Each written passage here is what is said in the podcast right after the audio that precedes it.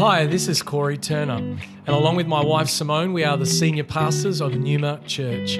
I wanted to thank you for listening to our podcast today. You're about to hear a message from one of our team that we pray builds your faith and empowers you to follow Jesus more closely. Enjoy the message. The month of June is uh, Revival Month, as you can see on the screen. Uh, this is a regular part of the rhythm of our church where uh, we really seek to understand more deeply what God's heart is for revival. Um, we, we spend an entire month cultivating in ourselves a greater desire for revival. Our global vision is to plant 200 Numa churches. Uh, not all from right here, by the way. That's uh, really our global vision. Uh, we do want to plant a few churches out of this church, but uh, our global vision to plant 200 Numa churches that uh, across four global hubs that carry a spirit of revival to disciple cities and nations. If we're going to uh, be a church that carries a spirit of revival, then it would be a good thing for us to really understand what revival is, what God's heart for revival is, and what it looks like to experience revival, and, and what does it look like for us as God's people to partner with God in seeing revival come. There's a certain posture of our hearts that attracts God's grace, it attracts God's uh, presence, it, it attracts His power. And so we need to tap into what that is. So I feel uh, the Holy Spirit really wants us this month to focus on three things that will attract His grace, His power, and His presence. Um, I'm actually going to be preaching this as a three part series through the month, but actually, next week we have uh, the great Pastor Steve Cawthorn who's going to be with us. He's going to uh, yeah, good, good to get excited about that. It'll be great. He's going to plug into this series and bring a word that I think will really complement this, uh, this word today. Uh, but this comes from a, this series comes from a fairly well-known passage of scripture in Second Chronicles chapter 7. King Solomon has just completed construction of the temple.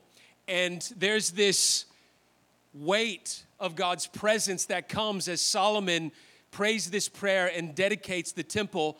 And the presence of God, this cloud, this weight of God's presence came so, so significantly, so powerfully that the, the priests could not even enter the temple to minister. And all the people that were around just fell on their faces on the pavement.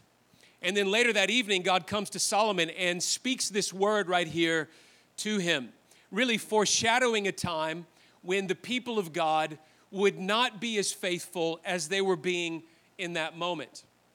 And so Second Chronicles 7, verse 13 says, This is God speaking. He says, When I shut up the heavens so that there is no rain, or command the locust to devour the land, or send pestilence among my people, if my people who are called by my name will humble themselves, pray and seek my face, and turn from their wicked ways, then I will hear from heaven I will forgive their sin, and I will heal their land.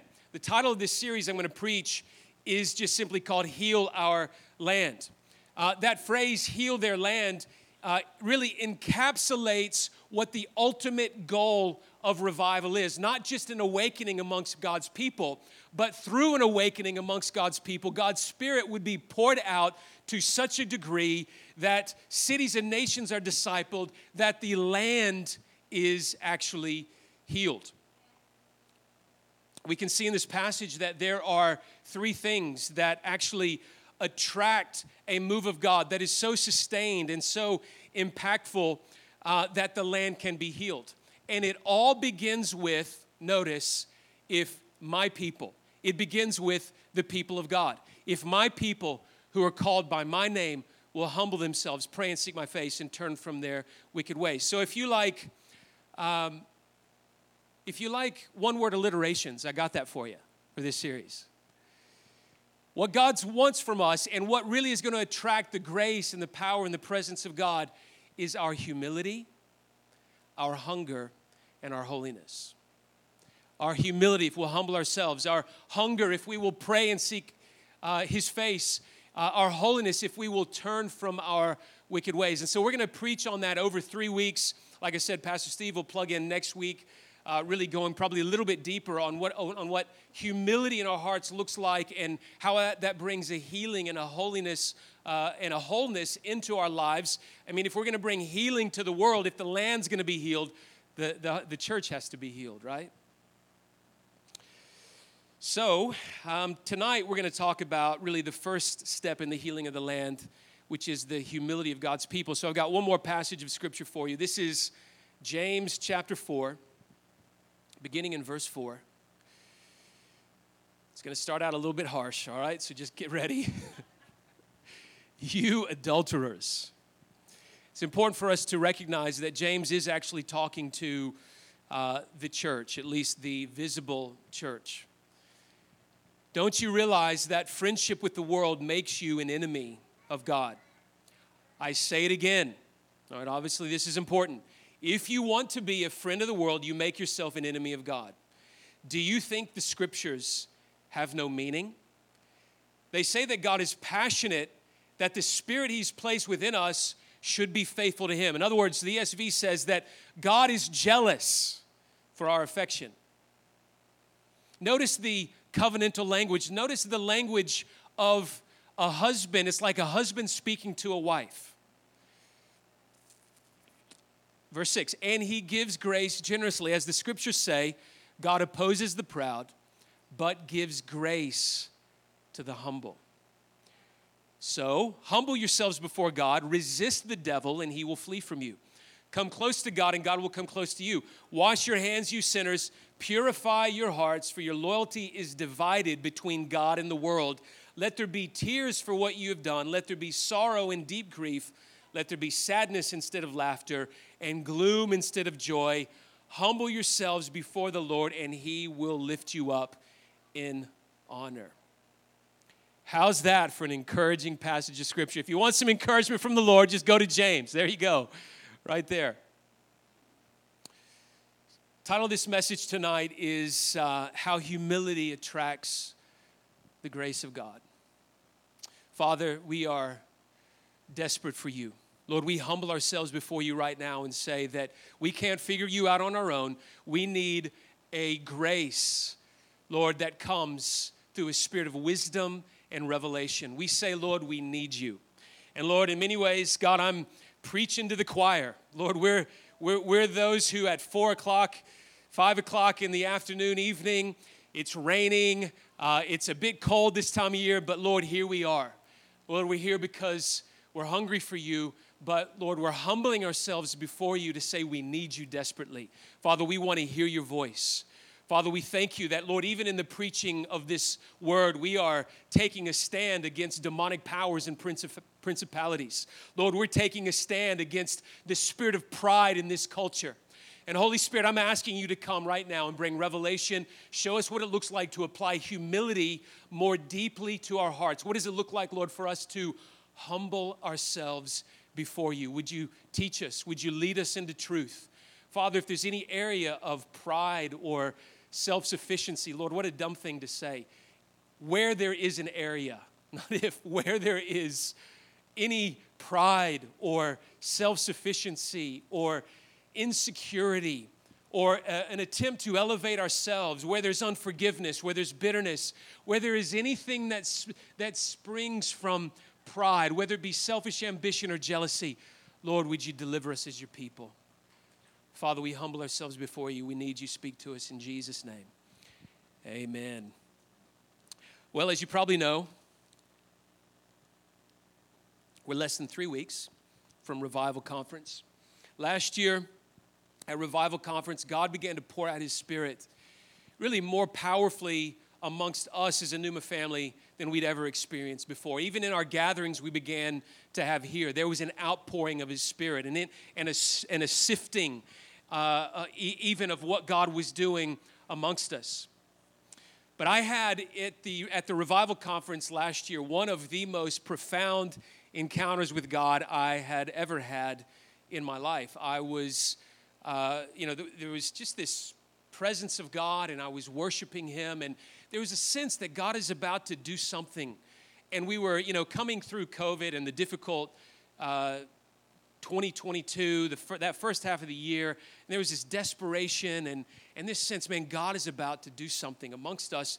And I prayed this prayer. I said, you know, this is as a leader, I'm saying, God, I need you to take me higher. I need to go higher. Um, and, and I think what I meant by that prayer was, Lord, I, I want to, uh, I, I, need to grow. I need to be a better leader. I need you to prepare me for, for, for what this next season uh, is going to bring. And so I prayed this prayer, Lord, I need you to take me higher. And I very clearly heard this voice back. He said, I need you to go lower. And in this moment, I felt this weight of God's presence. And I, I just got down on my knees, but it, it wasn't like, it was like this weight, this cloud was bearing down on me. And literally, you know, next thing I know, my face is on the carpet, carpet, and I had this feeling like I can't get low enough. Like I want to go even lower, but the, there's a floor in the way here. Like I can't. It was like I was being pressed down from uh, from the top. And although there was a metaphorical, I want you to go lower in your life, God was manifesting His presence uh, and, and really demonstrating for me uh, what he was calling me to, which is a deeper level of humility before him. This was very similar to the experience that the people of God had in that passage that we just read in 2 Corinthians 7. The, the people of God who were, were there in this moment, their faces, the, in the ESV says, their faces were on the pavement, on the concrete. I'm sure that wasn't very comfortable, but there was this weight that was bearing down on them. Isaiah experiences this when he sees the Lord in the temple. He has this profound revelation of God. And he's, what's his response? He says, Woe is me, I'm a man of unclean lips. There's something of a, a revelation of God that brings this recognition of ourselves in perspective to him. And he uses that to begin to shift and, and sift things in our own lives.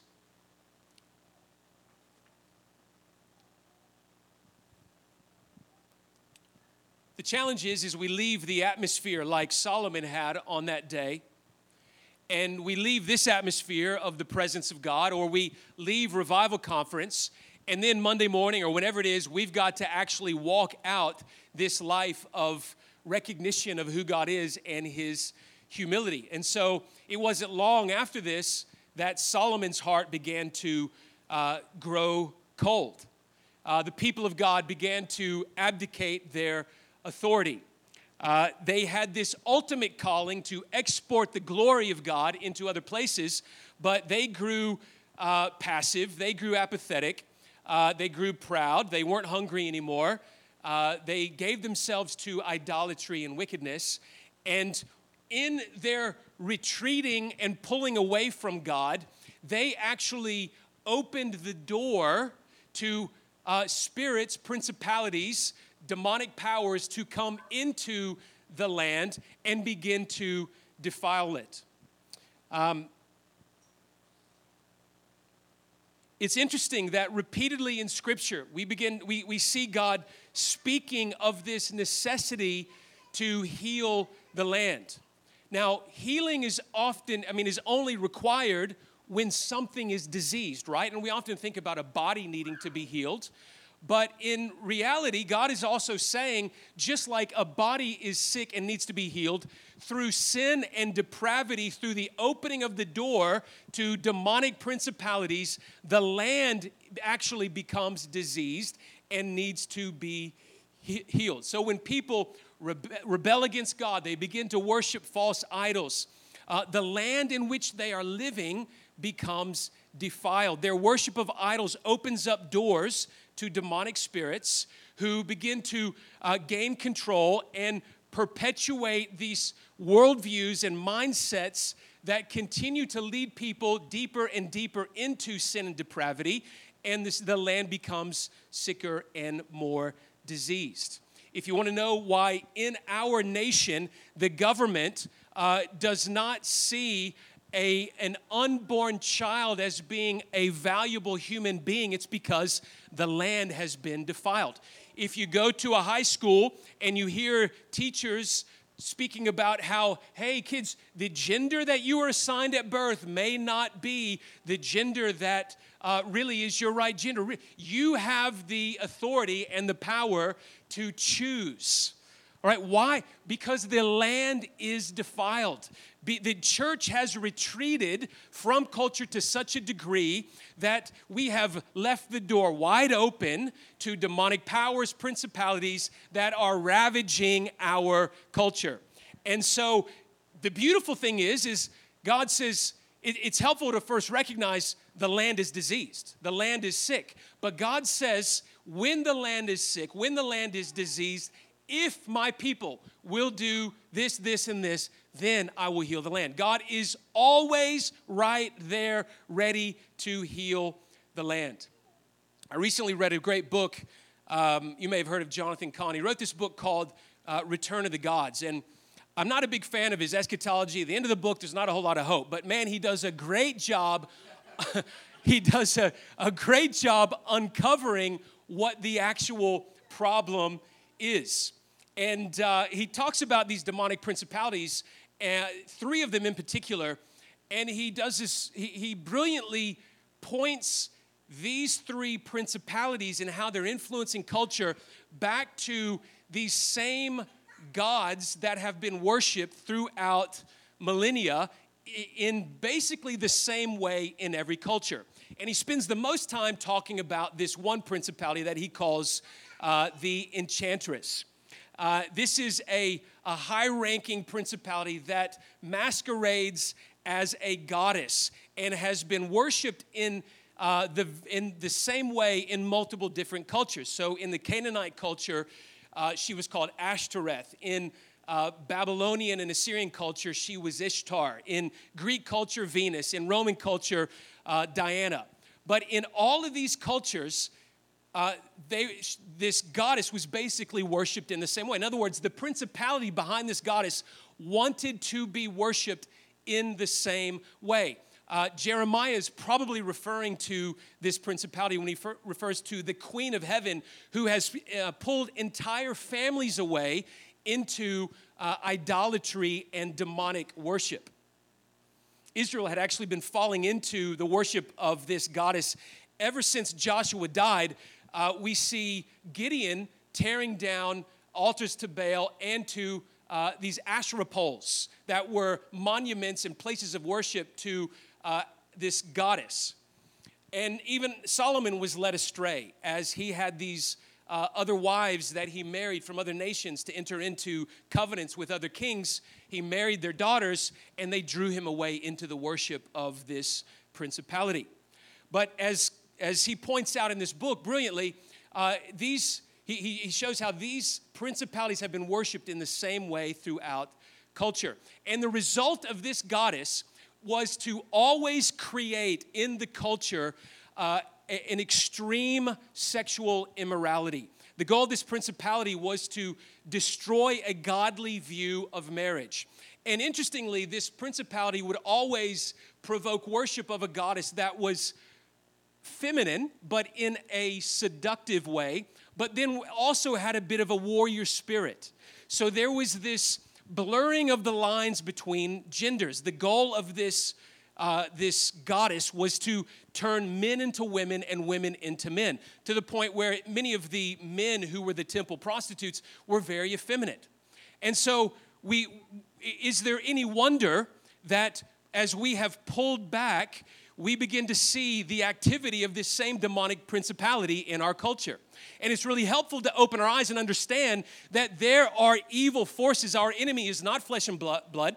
There are evil forces, Paul says, in high places that are uh, trying to propagate worldviews and ideologies that learn, lead to certain ways of living that are destructive to the image of God. Why do you go on TikTok and you see girls boasting about their body count? Or why do you go, uh, you, you, know, you, you, you, go to school and you hear about uh, being assigned a gender, but that's not your act- actual gender? Because this enchantress, this same demonic principality, is creating worship to that spirit in the same way that it always has in all cultures, seeking to destroy the image of God in the earth.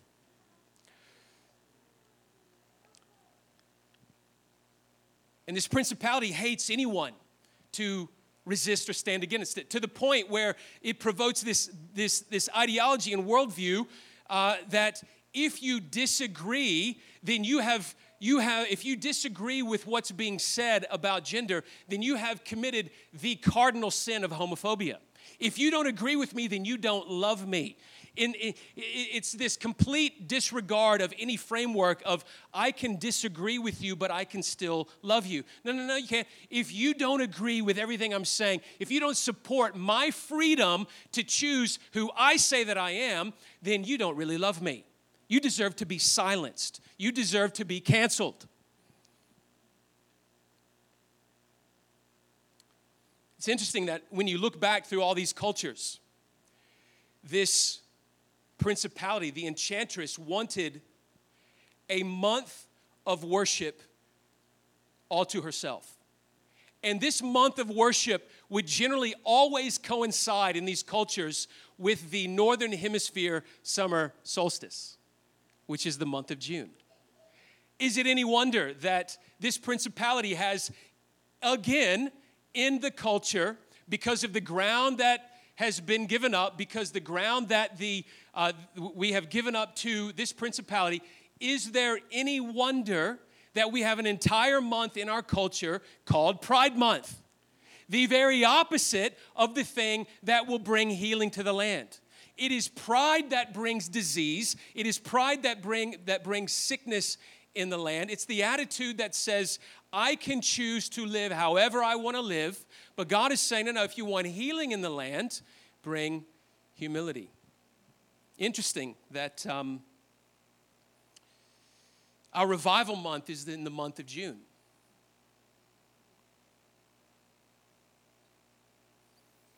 The enemy wants you proud to place you in opposition to God. That's what he wants. James 4 6, God opposes the proud but gives grace to the humble. It was pride that was at the root of Satan's fall. In his arrogance, he rejected God's authority. And so, pride, in its most basic sense, is this exaggerated or excessive sense of self importance and arrogance, uh, a desire for self exaltation. It's the prideful heart that sees itself as superior to others, and in its most extreme form, superior to God. So, pride therefore manifests as disobedience, as rebellion, as a rejection of God's rightful authority. Pride says, I don't need God. I have all that I need apart from Him. That's the confession of the prideful heart. And so it was pride that provoked Adam and Eve uh, in being deceived from the, by the enemy to uh, believe the lie that God is holding out on me. And I have, I'm better at deciding for myself what's good for me and what's not good for me. It was pride that was at the root of uh, the nation of Israel's rebellion against God. And it is pride that is at the root of the sickness of the land in which we live. And so, if pride is at the root of sickness, then the only path of healing is humility.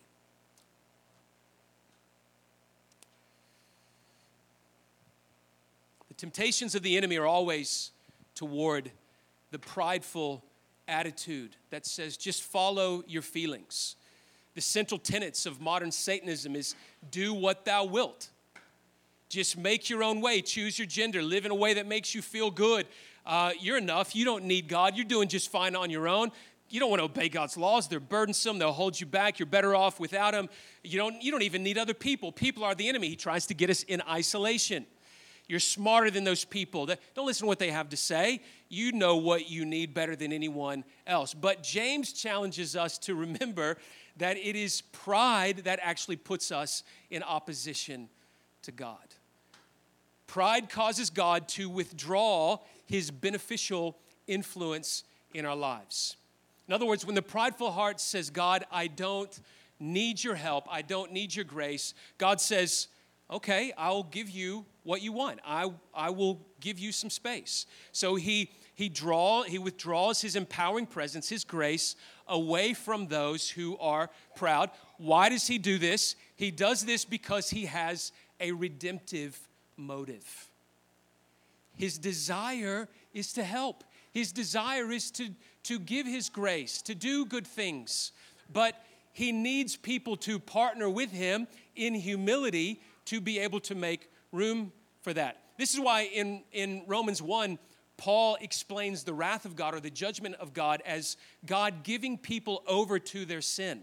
In other words, when you say, God, I don't need you, God says, okay. And without the protective influence of God in the person's life, there's this downward spiral of sin. That's what happened in my life. Man, I'm getting high, enjoying the weed for a while, and then that's not enough. I need the next thing. Well, then that's not enough. I need the next thing. I, well, that's not enough. I need something darker. I need something more, you know, that's going to, you know, light the fire a little bit more, something more intense, because there's this law of diminishing returns. And when God withdraws his presence, leaves us to himself, there's that downward spiral. But what is the goal? The goal is that in the pain and brokenness of feeling the pain of our rebellion, that the heart would cry out and say, God, I need you. Save me. This was King Nebuchadnezzar's experience in Daniel. God, he, he came out of his house one day, saw his empire. Man, look what I have built with my hands. I am the man.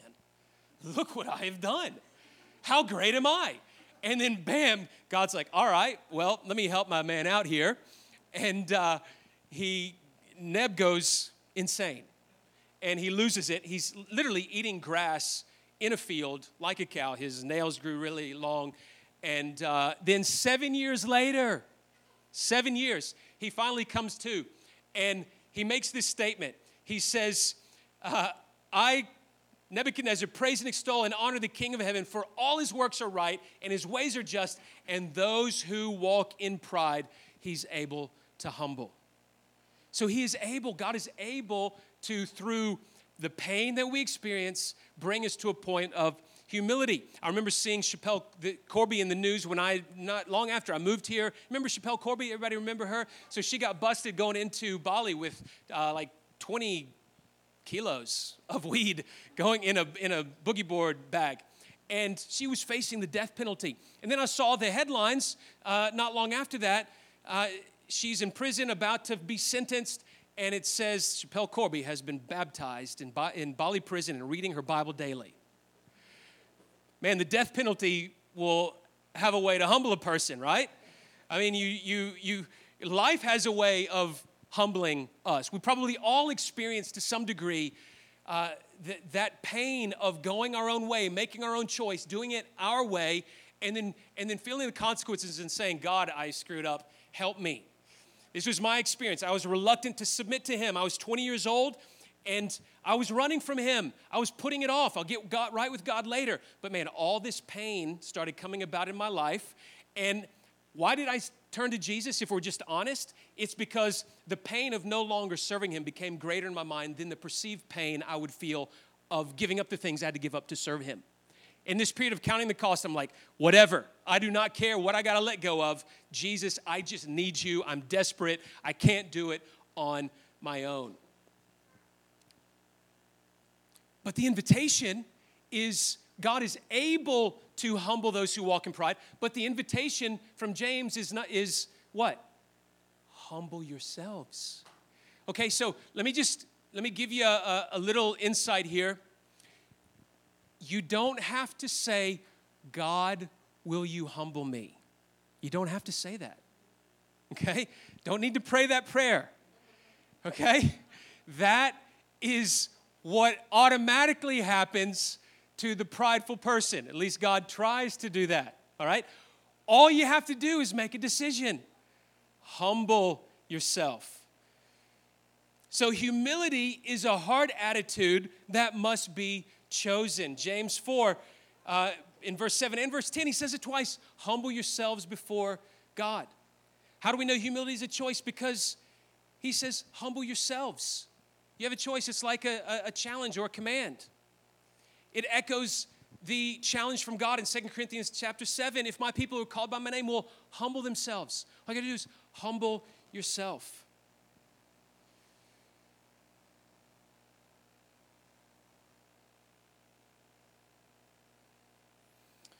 trying to be picky and choosy here because I'm looking at the clock. All right, I'm trying to do you all a favor, all right? The ultimate example of choosing the path of humility is who? Who's our ultimate example? I'll give you a little hint Philippians chapter 2. It's Jesus. And Paul says to us, have the same attitude in yourself that Jesus, that Christ Jesus had. He humbled himself in obedience to God, to God and died a criminal's death on a cross. Therefore, God elevated him to the place of highest honor, gave him the name above every other name. He humbled himself in obedience to God. Our greatest example of humility is Jesus. And in our lives as followers of Jesus, when we follow him, when we go after him, there are going to be multiple moments. We don't just get all of our pride dealt with at the moment of salvation. That's a significant moment of humility before God and repentance. But repentance is an ongoing process. That's why James is challenging the church to have a godly sorrow. Recognize, don't be proud and disregard your sin. Feel, feel the sorrow of the Lord. Take God's side against your sin and acknowledge that it's there. And so, one, some of the most humbling things in my life has been when God said, Hey, I need you to go and actually confess that sin to a brother. That takes a little bit of humility. It, if there's pride in your heart, it's going to be a hindrance. And, and what's interesting is there is pride in the heart, but there's also a capacity to destroy the pride by humbling yourself. So I had to make a choice. Okay, God's saying to confess this sin. This is the pathway to healing and victory. I'm going to confess my sin. I remember once, right after being saved, I lied to this girl. She was a friend of mine, and God convicted my heart and said, You need to go back and tell her you lied to her. I'm like, What am I thinking? I'm going to look like a fool. I'm going to look like an idiot. God's like, I don't care. My goal is to humble you. I, I'm, I actually want you to feel like a fool and an idiot in that moment. I want you to feel the pain uh, and the godly sorrow of having to tell her and confess your sin to her that you lied to her because that will be cleansing for you. That will be healthy for you. You will grow through that. And then I'll know that I am truly your Lord. Man, that was one of the most painful moments. I deliberated on that one for days. What about when you have to ask forgiveness from someone that you've wronged? I mean, come on, if you want a great marriage, there's only one pathway it's the pathway of humility, of acknowledging and confessing your sin, putting it out there. I'm sorry when I said this, I was rude, I was being arrogant, I was prideful, and I'm sorry. Will you please forgive me? Okay, that is the only pathway of a healthy marriage. If there's pride and arrogance in our heart, you can expect relationships that are unhealthy. Okay, God heals our relationships through humility. But God does not want us in this perpetual state of needing to be disciplined by Him. He wants us to grow up and relate to Him rightly. And so many years ago, I just created this humility confession sheet for myself where I would just confess the word to God. And, and, and I had these confessions that I would declare to, to God or whoever wanted to listen because there's power in our words. And uh, this came from a sermon that a, a, young man in our, my church preached when I just got saved. But uh, I'll give you the confessions. You want to hear them? What I am is what God says I am, nothing more and nothing less. I have nothing to prove. I have nothing to lose. I need not be defensive. I need not be the center of attention. I can handle being ignored. I need not be in control or in charge. I do not seek praise, but if I receive it, I say thank you, and I internally channel, channel that praise to God. I'm able to be impressed by someone else. I'm able to recognize greater anointing or greater talent. I consider other people more important than myself. I recognize that God delegates authority to other people in my life. I am willing to be accountable. I do not look out only for my own interest, but also for the interest of others. I'm careful, listen to this one, I'm careful to not inter- interrupt people when they're speaking, as what they have to say is just as important as anything that I might want to say. Apart from Christ, I am nothing. Apart from Christ, I know nothing. Apart from Christ, I have nothing. Apart from Christ, I can do nothing. But in Christ, I am everything. I can know everything. I have everything and I can do all things. Come on, how's that for some confessions? Humility is an attitude of the heart that rightly understands our need for God. Okay, we're going to talk about hunger next week, which is desire for God. This week, humility, it's the recognition of our need for God. One final point, and then we're going to bring it on home. Maybe the worship team can come on up. Humility strengthens our identity, brings us near to God, and leads us into an overcoming life. James says that if we will humble ourselves, look at this verse, we'll put it on the screen. Humble yourselves before God, resist the devil, and he will flee from you. Come close to God, he will come close to you. Again, verse 10 Humble yourselves before the Lord, he will lift you up in honor.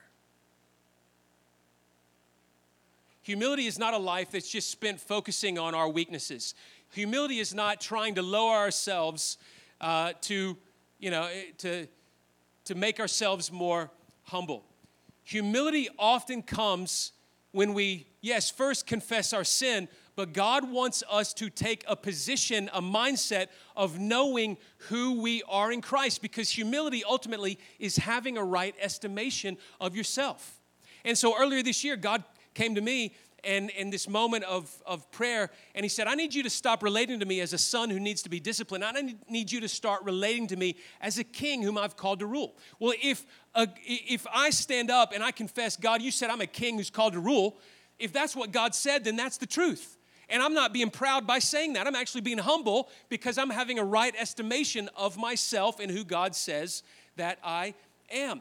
God's desire is on the other side of our humility to lift us up in honor, to draw us into deeper relationship with Him. As we come close to God in humility, He draws near to us, and it begins to fuel this hunger and desire in us for Him. This is why Moses could, could write Genesis and say that Moses is the most humble man in all the earth. How could a man say who wrote the book talking about himself, he's the most humble man in all the earth? Because it was the truth. It's okay if you're Moses to say, I am the most humble man in all the earth, if you are actually the most humble man in all the earth, right? He had revelation from God, divinely inspired word. He's the most humble man. God probably said to him, Moses, you are the most humble man in all the earth. And so he wrote it in the word Moses is the most humble man in all the earth. It wasn't pride, it was humility because it was true. He had a right estimation of himself. Our humility becomes a spiritual warfare that God uses to push back the spirit of pride in our culture. There's something attractive about a humility that's in the heart. There's something about pride that is repelling. Who wants to be around the proud and the arrogant person, the unteachable? You get nowhere in life if you're proud and unteachable. But there's a spiritual warfare that happens. He says, resist, in the context of humbling yourself, resist the devil and he will flee from you. I was reading this book I was talking about earlier, and I was getting so frustrated. I was like, I can't believe they've gained this demonic spirit has gained so much ground that, that they that, that it has an entire month of worship all over the world to itself. I was angry. It's like, God, what is up with that? Where's the church? And then I remembered revival month is in two weeks. And I felt the Holy Spirit speak to me and said, I have sovereignly orchestrated through your leaders to declare June of 2023 revival month because I am using you to take a stand to, to oppose through your worship to push back the spirit of pride that's in your culture. And so in this moment, we are going to humble ourselves through the very the, the most humbling act we can ever give ourselves to, which is our worship. Can we stand our feet? We are going to position ourselves before Him rightly. To say, God, you are the creator, and I am the created. God, you are the sustainer, and I am the one who is in need of being sustained. God, I need you. Father, we agree with Jesus, who said, Apart from me, you can do nothing. That is our confession today. We take our stand against the spirit of pride in this culture. We take our stand against Pride Month that says you determine your own identity. And we take our stand by saying, Jesus, apart from you, we can do nothing. Jesus, You are our King. In fact, Jesus, you are the King of Australia. You are the King seated upon the throne in heaven, ruling and reigning over all the nations. Oh, we remember Psalm 2 the Lord sits in heaven. He's installed his king upon Zion. He, he, he sees those resisting his authority and pride, and the Lord scoffs at them. He scoffs. Oh, because he knows I've installed my king on Zion. I've installed my king in the church. Lord, we worship you. There is no one in heaven or earth more worthy than you. You deserve all of our praise. You deserve to be our greatest pursuit. Because, Lord, apart from you, we can do nothing. We need you, Jesus. We long for you. Thank you for joining us for this message today. We don't assume that every person listening has a personal relationship with Jesus Christ. And so today, we invite you to begin following Jesus as your Lord and Savior. The Bible teaches that every one of us has been created for a relationship with God. Sin has separated us from that relationship, but God loved us so much that He gave us His one and only Son, Jesus Christ. Jesus lived, died, and rose again, conquering sin, Satan, and death itself. If we believe in our hearts that God has raised Jesus from the dead, and we confess with our mouth that Jesus is Lord, we will be saved. So if you are ready to pray in faith, turning away from your sin and believing in Jesus for your salvation, please pray this prayer. Dear Jesus, I believe that you are the Son of God, and I ask you to forgive me and cleanse my heart from all of my sin. I receive by faith the free gift of eternal life, and I ask that you would fill me with the Holy Spirit. I thank you that I am born again as a child of God and that you have made me a new creation in Christ Jesus. In Jesus' name I pray, Amen. If you have prayed that prayer for the first time, we would love to know and help connect you to a local church in your area. You can contact us on our website, numa.church. Thank you for listening.